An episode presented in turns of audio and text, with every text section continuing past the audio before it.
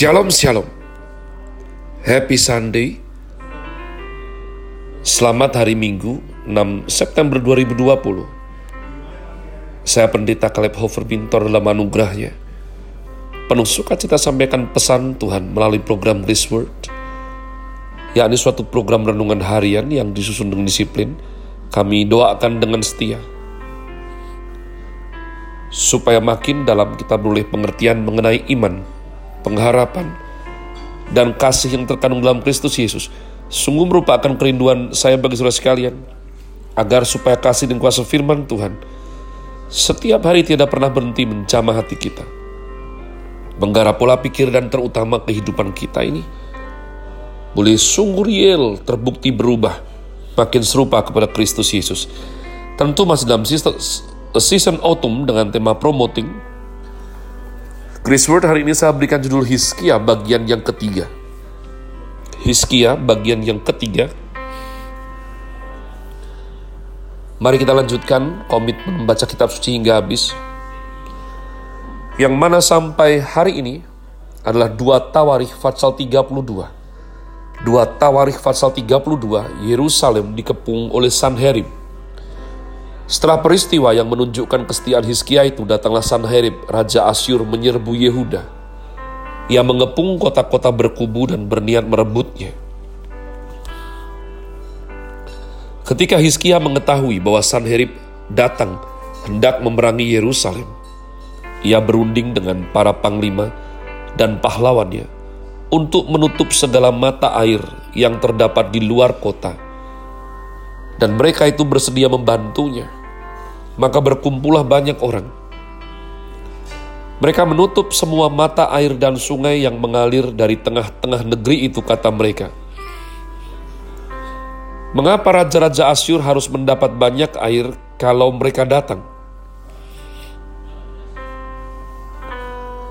Dengan sekuat tenaga, Hizkia membangun kembali seluruh tembok yang telah terbongkar, mendirikan menara-menara di atasnya, dan tembok yang lain di luarnya. Ia memperkuat juga Milo di kota Daud dan membuat lembing dan perisai dalam jumlah yang besar.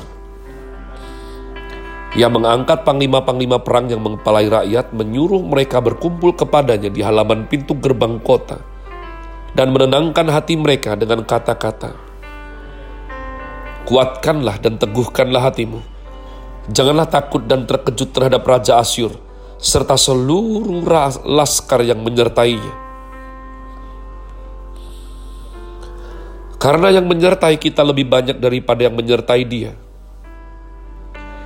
Yang menyertai dia adalah tangan manusia, tetapi yang menyertai kita adalah Tuhan Allah kita. Yang membantu kita dan melakukan peperangan kita. Oleh kata-kata Hizkia, Raja Yehuda itu, rakyat mendapat kepercayaannya kembali Sesudah itu Sanherib Raja Asyur yang sedang mengepung Lakis dengan seluruh kekuatan tentaranya mengutus beberapa pegawai ke Yerusalem kepada Hizkia Raja Yehuda dan kepada semua orang Yehuda yang ada di Yerusalem dengan pesan. Beginilah titap titah Sanherib Raja Asyur. Apakah yang kamu harapkan? Maka kamu tinggal saja di Yerusalem yang terkepung ini. Bukankah Hizkia memperdayakan kamu supaya kamu mati kelaparan dan kehausan. Dengan mengatakan, Tuhan Allah kita akan melepaskan kita dari tangan Raja Asyur? Bukankah Hizkia ini yang menjauhkan segala bukit pengorbanan dan mesbah Tuhan itu? Dan berkata kepada Yehuda dan Yerusalem, hanya di depan satu mesbah kamu harus sujud menyembah dan membakar korban di atasnya Tidakkah kamu ketahui apa yang aku dan nenek moyangku lakukan terhadap semua bangsa negeri-negeri lain? Apakah para Allah bangsa-bangsa segala negeri itu pernah berhasil melepaskan negeri mereka dari tanganku? Siapa daripada semua Allah bangsa-bangsa yang sudah ditumpas nenek moyangku itu dapat melepaskan bangsanya dari tanganku? Masakan Allahmu dapat melepaskan kamu dari tanganku? Sekarang, janganlah Hizkia memperdayakan dan membujuk kamu seperti ini. Janganlah percaya kepadanya, karena tidak ada Allah dari bangsa atau kerajaan mana pun yang dapat melepaskan bangsanya dari tanganku dan dari tangan nenek moyangku. Lebih-lebih lagi Allahmu itu tak akan dapat melepaskan kamu dari tanganku. Dan masih banyak lagi yang diucapkan pegawai pegawai Sanherib itu menentang Tuhan Allah dan menentang Hizkia hambanya.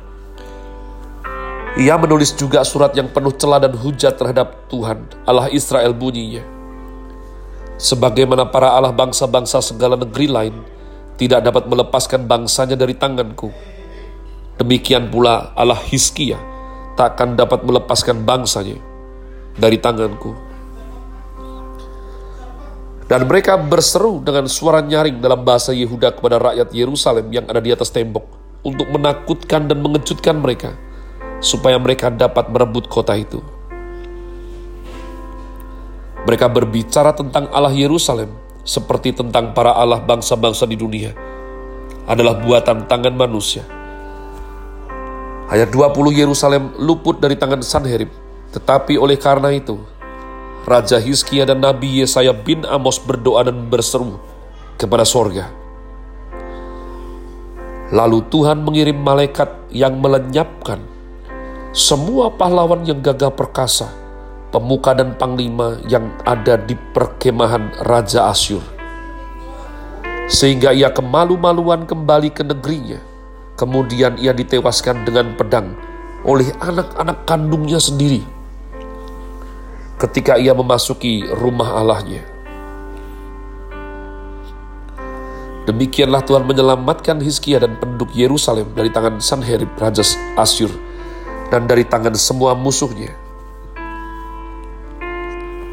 Dan ia mengaruniakan keamanan kepada mereka di segala penjuru. Banyak orang membawa persembahan ke Yerusalem untuk Tuhan. Dan barang-barang berharga untuk Hizkia Raja Yehuda itu. Sejak itu ia diagungkan oleh semua bangsa. Dan 24. Tahun-tahun terakhir dari pemerintahan Hizkia, pada hari-hari itu Hizkia jatuh sakit sehingga hampir mati. Ia berdoa kepada Tuhan dan Tuhan berfirman kepadanya dan memberikannya suatu tanda ajaib. Tetapi Hizkia tidak berterima kasih atas kebaikan yang ditunjukkan kepadanya. Karena ia menjadi angkuh sehingga ia dan Yehuda dan Yerusalem ditimpa murka.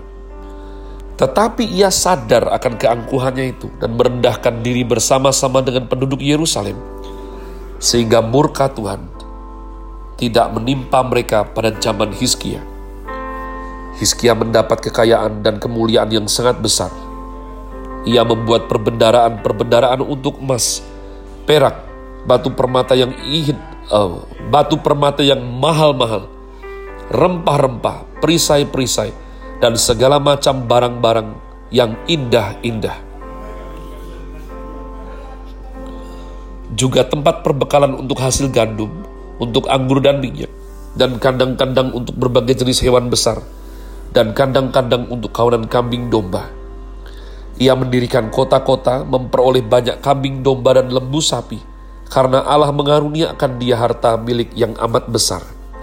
Hizkia ini juga telah membendung aliran Gihon di sebelah hulu dan menyalurkannya ke hilir, ke sebelah barat ke kota Daud. Hizkia berhasil dalam segala usahanya. Demikianlah juga ketika utusan-utusan raja-raja Babel datang kepadanya untuk menanyakan tentang tanda ajaib yang telah terjadi di negeri. Ketika itu Allah meninggalkan dia untuk mencobainya supaya diketahui segala isi hatinya. Selebihnya dari riwayat Hizkia dan perbuatan-perbuatannya yang setia, sesungguhnya semuanya itu tertulis dalam penglihatan Nabi Yesaya bin Amos dalam kitab Raja-Raja Yehuda dan Israel. Kemudian Hizkia mendapat perhentian bersama-sama dengan nenek, moyangnya dan dikuburkan di pendakian ke pekuburan anak-anak Daud. Pada waktu kematiannya, seluruh Yehuda dan penduduk Yerusalem memberi hormat, penghormatan kepadanya. Maka Manase anaknya menjadi raja menggantikan dia.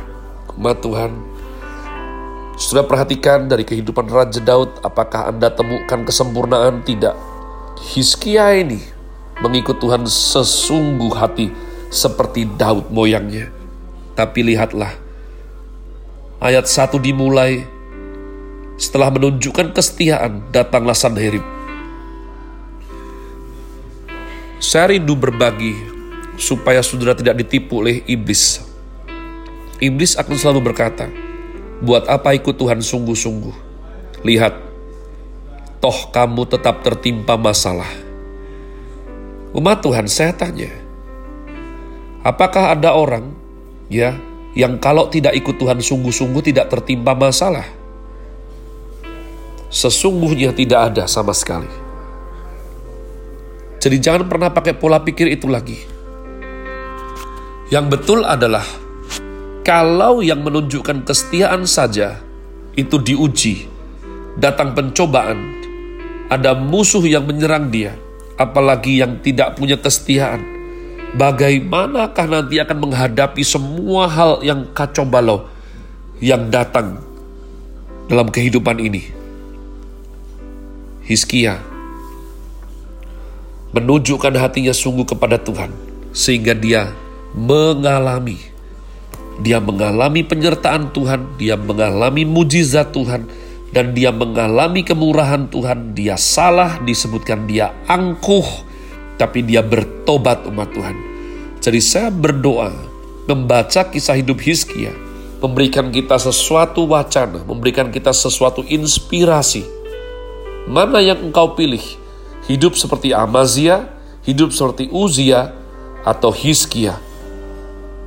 Saya rindu kita semua disertai Tuhan, mencari wajahnya dengan segenap hati, dan mempunyai kesetiaan sebab dikatakan semua yang dikerjakan Raja Hizkia dibuat Tuhan berhasil. Sekali lagi saya ucapkan happy Sunday. Tuhan Yesus memberkati saudara sekalian. Sola. Grazie.